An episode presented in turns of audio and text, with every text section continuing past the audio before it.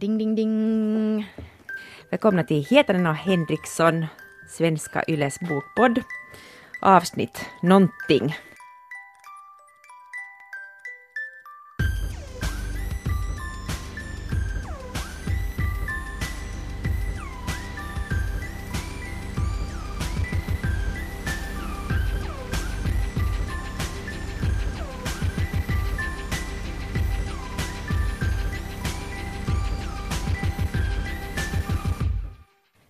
Göra ett riktigt roligt avsnitt.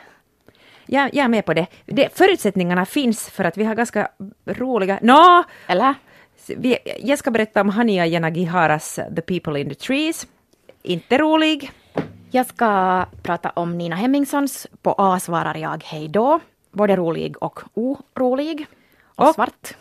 Åh, den ser fin ut. Och Någon hatar oss igen av Sonja Alfors, Johan Isaksson och Joanna Wingren. Sonja och Joanna, även kända som Blaue Frau, den feministiska teatergruppen. Och det här är viktigt, man måste veta det innan man läser den här boken. Det här är väldigt, det här är Blaue Frau. Och ju mer du vet om Blaue Frau och eh, ju mer du vet om Joanna Wingren och Sonja Alfors, desto mer får du ut av den här boken. Jag undrar hur den ter sig för en som inte vet vem de här är och vad de har gjort förr. Mhm. Det, nej, då blir det nog svårt tror jag. Då tror jag nog att, att hemskt mycket går förbi. Förstås kommer man tycka fortfarande att den är väldigt snygg. Där är vi väl överens? Ha, halv överens. Okej, Vi kan prata mer om det. men jag tror nog att det här är för de redan, de, de redan Blaue Frau-fansen. Mm, det här är alltså en bok som innehåller Sonjas och Joannas chatt eller urvalda delar av deras chattar. Och verkar vara ändå ganska osensurerat fast det är urvalda delar, därför för att man har behållit stavfel och slagfel och allt det här som kommer med autokorrekt när man skriver fel och så genast korrigerar. Det här är ju inte ett liksom helt nytt grepp, men jag tycker att det är ett grepp som fungerar helt superbra. Det, det är faktiskt helt genialiskt. No, det fungerar därför för att de är så smarta och, och, och, och pratar ändå om roliga saker. Ibland, och de blandar också. Att det är hemskt oförutsägbart att de blandar högt och lågt, vardag och privatliv. De, de går till psykologen, de har sjuk mage, barnen spyr. Ehm, de diskuterar den här kreativa processen kring sitt teaterskapande. De kritiserar kukar, de diskuterar brist på kukar och hemskt mycket män. Det, det var som helst. Ja, och det är just det här urvalet som är så bra, att de har plockat de rätta bitarna och den här liksom kurateringen av det här materialet. Det blir nästan som små dikter. Johan Isaksson som då har formgett den här boken, jag tycker att, att han har gjort väldigt bra jobb. Han har liksom gjort, gett utrymme åt varje diskussion, alltså att man kunde ha skrivit det här vet du, på några sidor, no, nej, men, men vet du, på 20 sidor, så skulle man kunna gett ut det, men det, en, en liten, liten chattdiskussion kan ges flera sidor, no, inte flera sidor, men ett uppslag. Det är sant. Jag, jag diggar det här att de är liksom urklippta på olika färgers bakgrunder. Uh, att det ser på riktigt ut som det skulle vara klippt ut ur den där chattrutan och sen placerat på den här. Och den här collagetekniken också med bilderna um, gillar jag delvis. Men jag skulle vilja att det här skulle vara en sån här fin coffee table book. Men tyvärr, det är nu kanske bara mitt... Den, den tilltalar nu inte mig liksom kanske estetiskt. Pärmen då?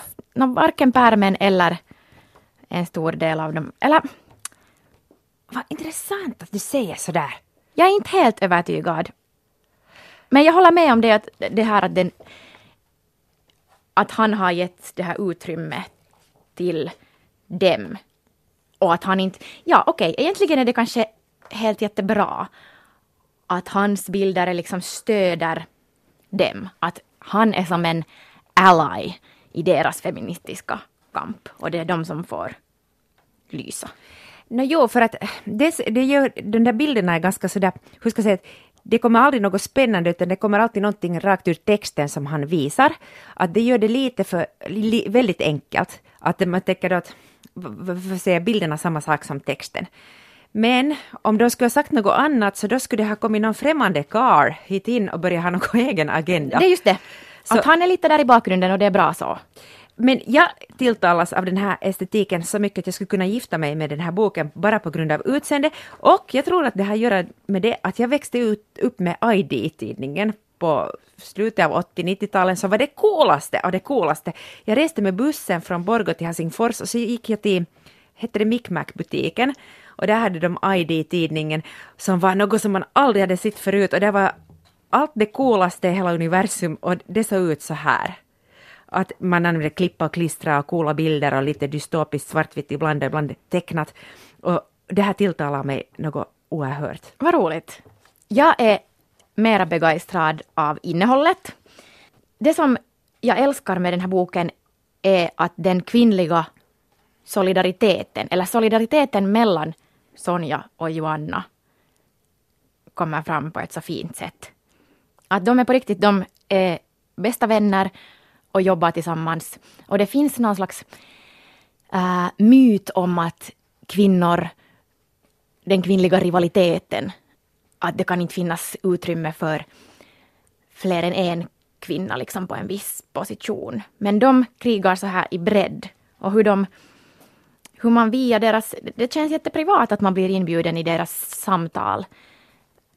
Och deras liksom kärlek till varandra och till konsten och till livet. Och, och också hat gentemot patriarkatet och olika saker. Mm. Men den här solidariteten, till exempel finns det en chatt där Joanna skriver att hon är helt pank. Att shit, vad ska jag göra, jag har inga pengar. Och Sonja säger, men, men ta min lön den här månaden. Alltså jag blir helt tårögd.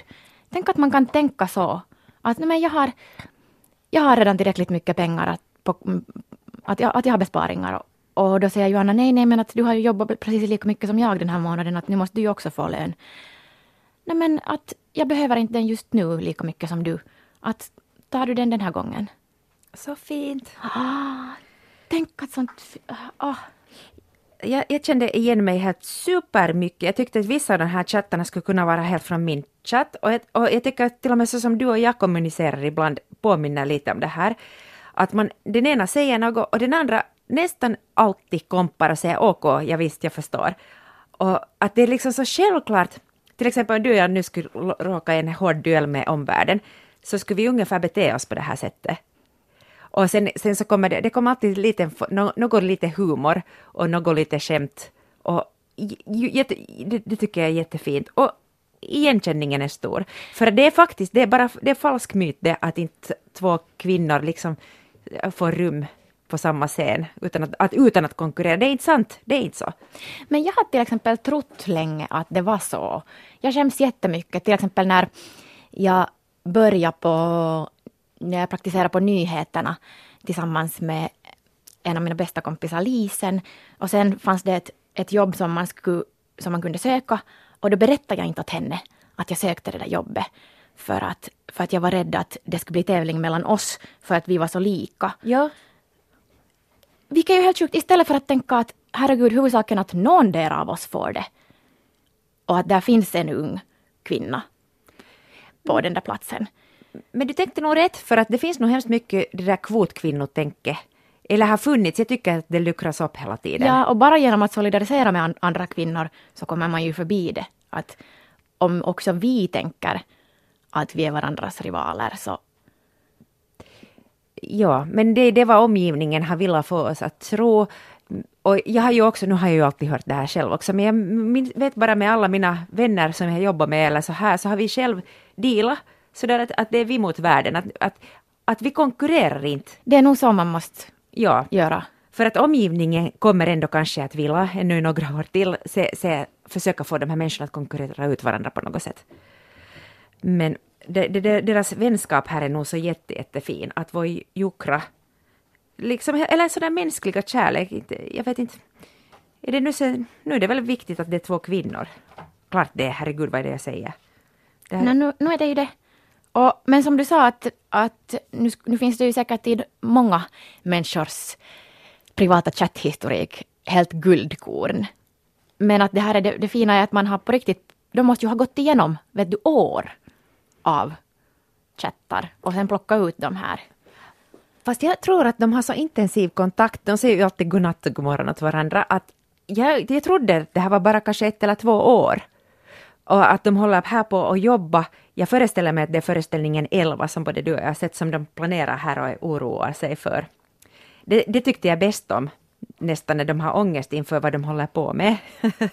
Hög igenkänning på det. Ja, och de får också strida med det där omgivningens um, misstro, men så, sen när de själva också tvivlar så det är ju jätte, då är de ju verkligen på hal is och jag tycker om det där när de försöker klara den. Så, men det är så här det är ju alltid, att vi, vi kommer ihåg att vi brukar alltid tänka så där, sen går det över.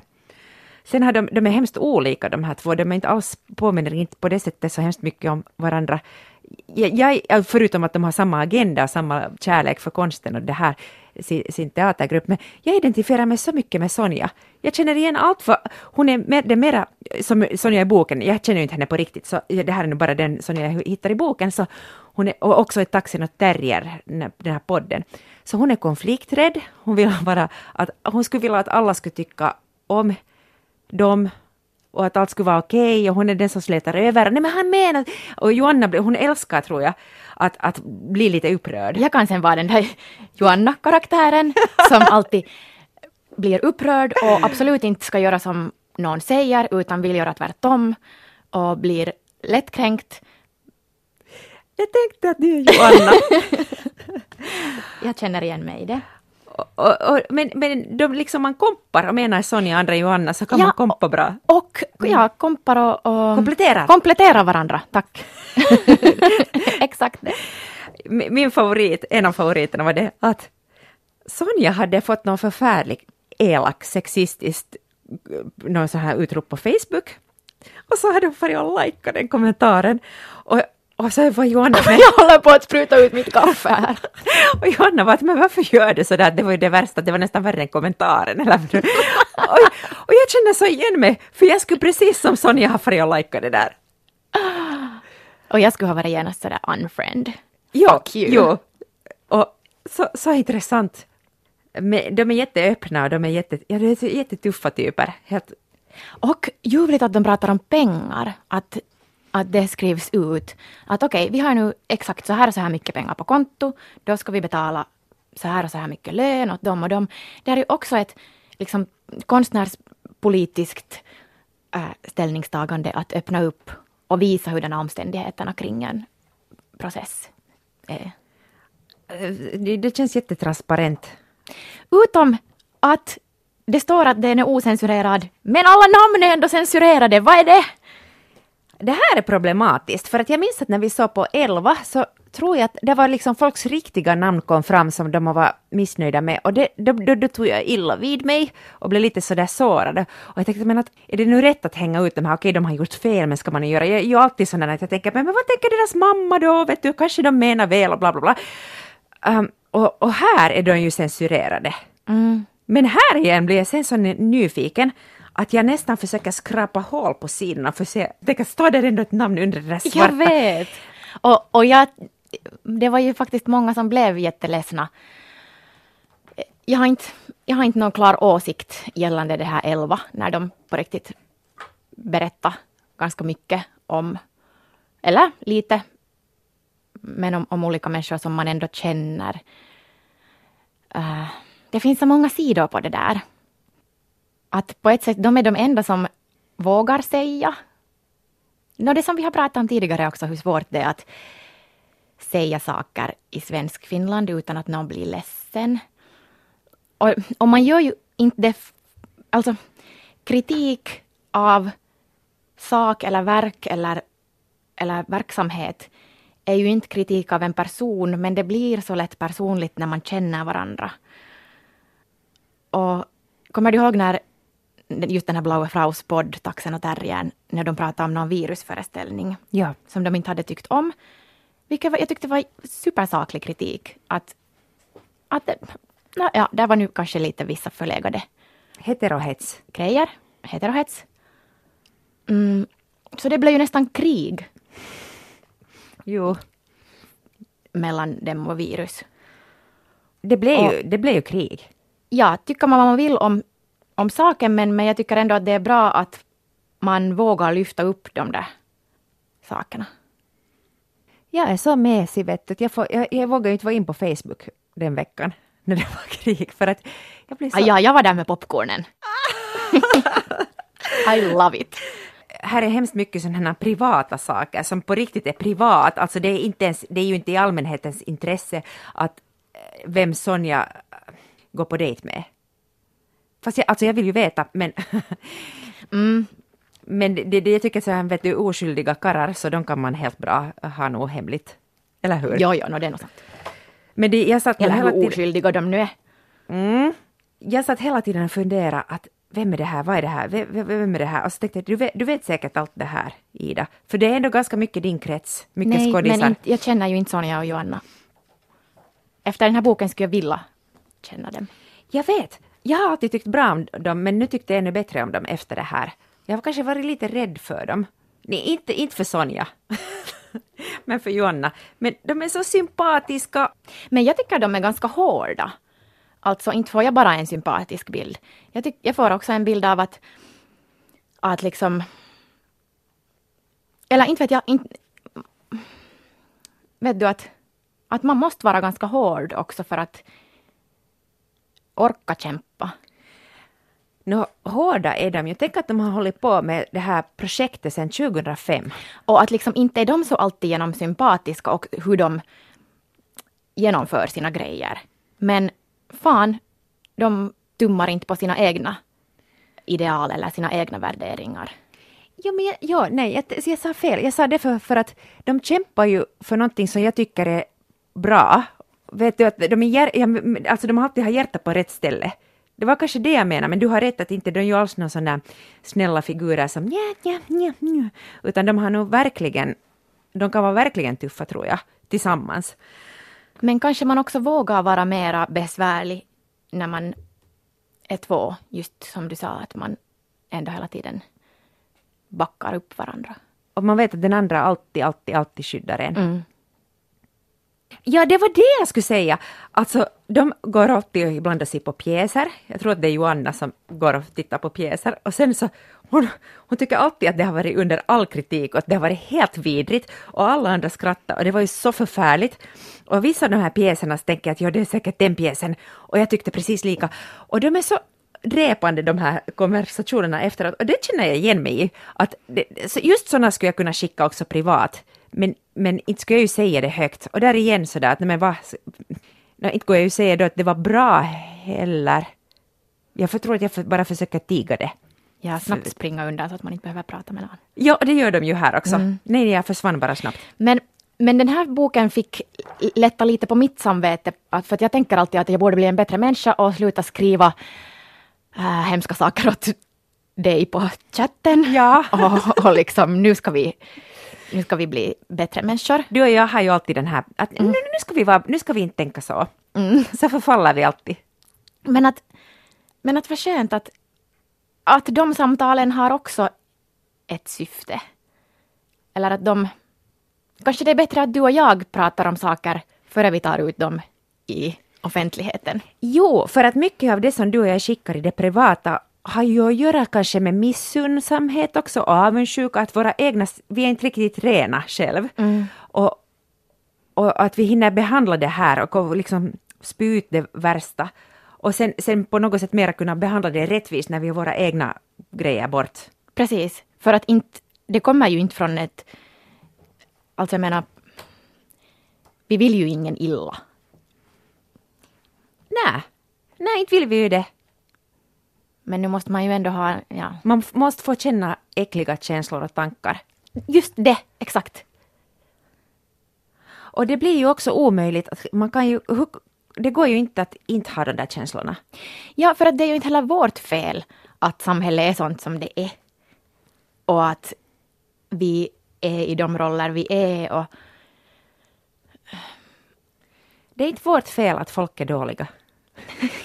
det kan vara namnet på vår chattbok. Det är, det, det är namnet på den här, det här avsnittet. Ja. Men ja, 100 poäng åt Blaue Frau, Sonja Alfors, Johan, Johan Isaksson och Johanna Wingren. Ännu, nej, ännu en fråga. Vad tyckte du om kukfixeringen?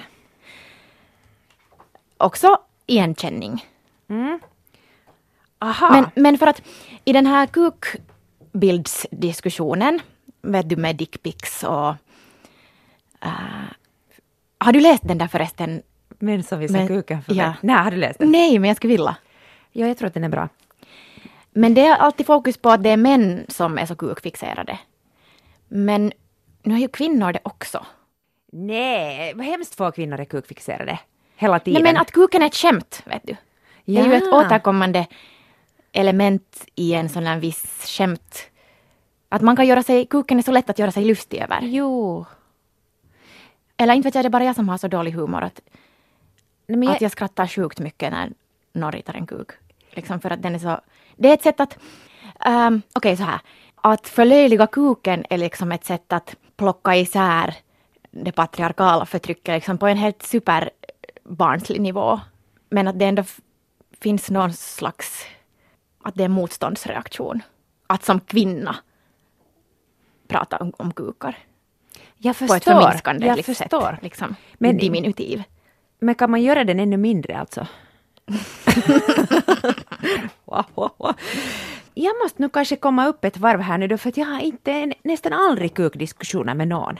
Alltså, intressant. Jag ska införa det här nu i olika chattforum. Jag kan ta det som en utmaning. Bra. Du, Nej, men vad, alltså du, vad tänkte du? Störde du dig på den här kukfixeringen? Nej, jag tänkte att varför, var- varför ska det vara någon kuk i den här? Alltså det är också mycket tecknade kukar här. Och jag, jag var kanske lite förvånad att kuken var överallt. Men nu förstår jag när du förklarar det här att kuken kan vara ett feministiskt äh, vapen. No, inte vet jag, det var nu bara min personliga. Kuken kan Jag vara... vet inte hur de tänker. Men ja, ja, ja, ja kanske det att, att det var så mycket kukar, alltså också i illustrationerna. Och det, inte vill man, vet jag nu om jag vill titta på så mycket kukar hela tiden. Ja. Men kan det finnas någonting i det där att man också kan objektifiera män? Ja. Ja. Och att, att, att om Blaue Frau jobbar ju mycket med drag som, som verktyg. Att på något sätt byta roller och mm, vem, ha, vem är det som är objekt och vem är subjekt och vem har makten och vem har kuken. Vem har den? Ja. Ja, ja, jag, jag är med. Jag är med. Vad säger du? Du har en, en jättefin bok ovanpå den här boken. Ska vi gå till den? Mm, den här tangerar lite Nina Hemmingssons senaste seriealbum På A svarar jag hej då. Nina Hemmingsson var ju den som tillsammans med Liv Strömquist startade hela den här feministiska serieboomen i Sverige för, nu blir det nu redan över tio år sedan. Mm, och eh, nu har hon gett ut, det här är liksom, jag följer henne på Instagram och hon sitter ofta, eller inte vet jag hur ofta det är på riktigt, men de bilderna jag ser så sitter hon på en krog med ett stort glas öl eller någon whisky och så tecknar hon i sitt lilla anteckningsblock. Och det är alltid en teckning per sida. Eh, de är mycket mörka och med, med hennes de här Kommer ni ihåg henne, Nina Hemmingsson har såna här karaktärer som har så här hålögda, svarta, stora ögon. Med, där man liksom, liksom ser hur svart deras själ är. Och så är det en, en typ och en kort text per sida. Och, och den här boken är då liksom, de här sidorna är direkt urrivna ur hennes anteckningsblock. Och det är ett ganska fint grepp, tycker jag. Att det, det är liksom inte några seriestrippar. Det är en bild per sida. Jag följer också henne på Instagram och jag blir alltid sådär, jag, det, det händer alltid något i mig när jag ser att hon har en ny bild. Och det kittlar mig något så otroligt att jag ska också kunna göra det där. Att, att hon är så briljant att det ser så enkelt ut att jag tror att jag också skulle kunna göra det där. Och varje dag när jag ser en ny bild så tänker jag att varför ritar inte jag just den där bilden? För att det var nästan, den är så självklar att den nästan fanns inom mig, tycker jag, innan jag såg den. Eller hur? Och den där igenkänningen att hon lyckas, lyckas peka ut vad det är exakt som gör ont. Hon har själv sagt att, att när folk känner igen sig i någonting som är jobbigt och tungt så infinner sig en lättnad och då blir det oftast roligt. Och det är sant, det är just så som det fungerar. För att de här är inte liksom på det sättet jätteroliga. Det här är ju hemskt, det här är ganska... Det är patriarkatet, det är ångest, det är depression, det är inre mörker och tomhet och ensamhet och demoner. Men att den där lättnaden kommer ur det där igenkännande och då, då blir det till och med roligt. Och då har hon också sagt att ju mer extrema känslor hon skildrar, så desto mer känner folk igen sig. Att det är inte liksom sådär det där allmängiltiga, utan att ju mer specifikt det blir, så desto skarpare blir den där igenkänningen. Och det, som, det som är så värdefullt är det att man känner sig mindre ensam. Man känner sig sedd när någon annan har kunnat verbalisera, eller i det här fallet teckna, någonting som för en själv har varit dolt och skamligt. Och det är, det är någon sån här frihet i det där, haha! Vet du, att det, det är hemskt men haha, tänker man. Och så är man ute i ljuset på något sätt och man vet att vi är många här. Och det kan vara som att man kissar ner sig hela tiden. Vet du, jag vet, kommer inte på nu något, men eller något så mycket har faktiskt att göra med sådana kvinnliga saker som vi har blivit uppfostrade att skämmas över. Mm. Och, och så vände, och könsroller också. Det var en man som, som läste i den här och, och sa åt mig att, att, men att hon verkar jättedeprimerad, att är hon, är hon är deprimerad, Nina Hemmingsson. Och jag bara, va? Att, ah, ja, jag fick inte alls den bilden att det här är ju så som det är att vara kvinna. Ganska talande, jättebra. Mm. Mm. På tal om Blaue Frau, de gjorde ju en föreställning för länge sedan som hette Jag är din flickvän nu, där de hade med både Nina Hemmingsson och Liv Strömquist. Ah, ja. Baserat på deras texter. Vad du ser på det? Mm -mm. Nej men då klipper jag bort det här. och jag skulle vilja säga att ifall man inte skaffar den här boken men däremot har en julafton på kommande eller ska gå på fest, så, så finns det ju de här pixiböckerna som hon gav ut på våren. Alltså en liten pixibox, sex stycken pixiböcker med serier för vuxna och den, den är verkligt fin, den är på sex olika teman och kostar kanske 10 euro, 12 euro. Och det kan jag tänka mig att man kan köpa istället för en vinflaska eller en blombukett. Jättebra tips. Men du har ännu ett annat tips. Omg. omg, omg. Uh, Som jag, alltså jag har nu bara inte hunnit läsa den här. Eller det är en dålig ursäkt. Du behöver inte läsa den här. Jag kan fri, frige dig tid till annat och jag kan göra det faktiskt med alla andra människor också. Ni behöver inte läsa den här. Jag trodde att man måste läsa den. Det är alltså Hania Yanagiharas The People in the Trees. Och det här är boken som har kommit ut innan Ett litet liv. Och så tänkte jag att om någon kan skriva ett litet liv så måste man läsa allt annat av henne också. Om inte ni har lyssnat på vårt avsnitt som handlar om ett litet liv så, så finns det att söka fram till exempel på arenan. Den var ju sommarens absoluta hitbok. Jag tänkte att vårt poddavsnitt var absolut som no, Det var också en Det var nog också. Det var också en hit. Så den här boken påminner förstås inte om ett litet liv och inte skulle jag veta heller att det är en samma författare som har skrivit den om inte det skulle stå på pärmen.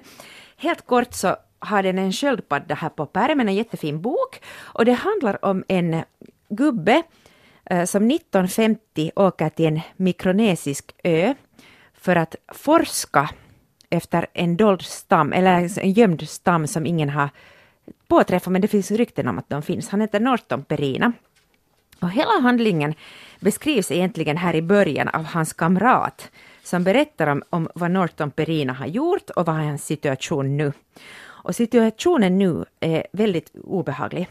Och det är att den här Norton Perina, Perina som fick eh, Nobels, eh, Nobelpriset eh, för sin upptäckt på den här ön. Jag berättar det här på ett väldigt komplicerat sätt. Men han var alltså en uppburen vetenskapsman. Så idag när berättelsen börjar så står han anklagad för pedofili. Och den börjar med sådana tidningsurklipp, liksom artiklar som, som redogör för de här anklagelserna, att han är nu åtalad. Ja, och nästan alla har vänt honom ryggen, utom då hans kompis. För att ja, ma- ma- ma- det är liksom så äckligt det här att om ens en del av alla anklagelser är rätt, så då, är det, då vill man inte ha något med honom att göra. Men hans vän vet att han är oskyldig. Och han ber då att övertyga Norton Perin att själv skriva sin berättelse, berättat hur det var. För faktum är att han, han kommer att bli fängslad. Och det här är riktigt på de första sidorna som det här hände. Nåja, eh, så vi får börja, Norton Perina börjar skriva om det här och han berättar på 50-talet hur han får söka efter den här stammen. Och samtidigt så hittade han en annan sorts människor som var jättebra fysiskt skick, men de hade på något sätt blivit konstiga i huvudet. De var nästan som zombier. De kallas för dreamers. Och sen började han forska i de här människorna, att hur kunde de leva så länge? Det kommer sen fram till att de kunde leva i flera hundra år. Och, och på det här, han kommer sen fram till att hur det var möjligt. Och, och för det här får han Nobelpriset. Väldigt uh, störande. För det första att en rik västerlänning far till någon eh, ö så långt borta och ser på de här människorna som djur och undersöker dem som att de har inte det här språket som han har och därför tycker han att, att de är liksom lite Ja, de är helt enkelt forskningsobjekt för honom. Och han jobbar också väldigt mycket med djurexperiment och det är inte nästan någon skillnad på det, eller det är inte skillnad på de här människorna och djuren. Och för vem som helst när man läser något sånt här så blir det extremt obehagligt. Och sen när man alltid kämpar med att man vill, man vill tycka om huvudrollspersonen, man vill identifiera sig och då ska den personen vara god. Så det där jobbet man gör när man läser och sen försöker rättfärdiga allt vad han gör och inte gör, så blir ganska påfrestande. Det var väldigt tungt att läsa den här. Sen så är den mycket sån fakta i den och det är ju påhittat fakta som gör det lite krångligt för mig för att jag läser nog faktaböcker men då, då är jag lite på arbete, då gör jag det för att jag blir lite utbildad och sen kan jag briljera någonstans och berätta att visste du att... att, att ja, och du är ju också en sån som googlar sånt som du läser i böcker och att okej, okay, vad var den här storyn bakom det här och varifrån ja. kommer den här grejen? Ja, och ja, då får jag känna mig duktig Uh, och att som att jag går i skolan. Och det, jag älskar den där att känna mig duktig förstås. Så här var det så här att nu får jag ta till mig massa med vetenskap, men den är påhittad. Mm. Och den, det var jätteklurigt och jättefint och det var en fin värld hon skapar här med allt vad han, den här forskaren Perina kommer fram till. Men så blir det så störande att måste jag nu veta alla de här detaljerna. Till exempel på den här ön som han kommer till så har de ett påhittat språk och, och det finns en ordlista på vad språken betyder. Och jag blev sådär, men jag, roligt om det skulle vara på riktigt att det skulle finnas ett sånt språk. För då skulle jag kunna, det skulle finnas en orsak att jag, jag kan lära mig det då. Men nu finns det inte. Ja, då kan du ha någon nytta av det, men nu finns det bara i den där boken. Ja! Nå, men sen så började jag googla det här och vet ni vad? Att den här Norton Perina i den här boken är mycket, mycket, mycket starkt inspirerad av en Nobelprisare, Nobelpristagare som hette Daniel Gajdusek som var på en liten, liten ö, Papua Nya Guinea, och började undersöka en sjukdom som hette kuru, där man hittade ett felaktigt protein som började äta upp hjärnan. Och så kom man fram till att det här förmodligen berodde på olika kannibalritualer som man hade i den här eh, stammen. Och han fick alltså Nobelpris för det här. Och sen så hade han också våldfört sig på pojkar. Eller var det pojkar eller karlar? Sju män ange, liksom anmälde honom för sexuella övergrepp. Och uh, han blev i fängelse för det. Då tänkte jag att då skulle jag kanske hellre ha velat läsa, läsa om den här riktiga människan. Och inte den här påhittade som är väldigt nära den här men ändå inte. Och det, jag förstår.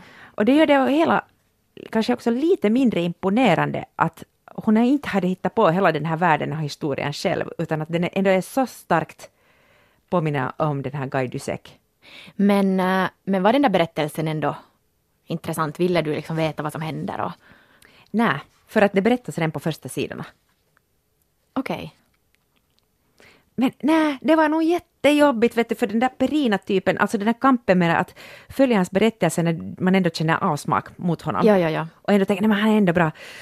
Eh, så... Nej, men vad skönt, för jag har bara läst de första sidorna så då vet jag redan allt.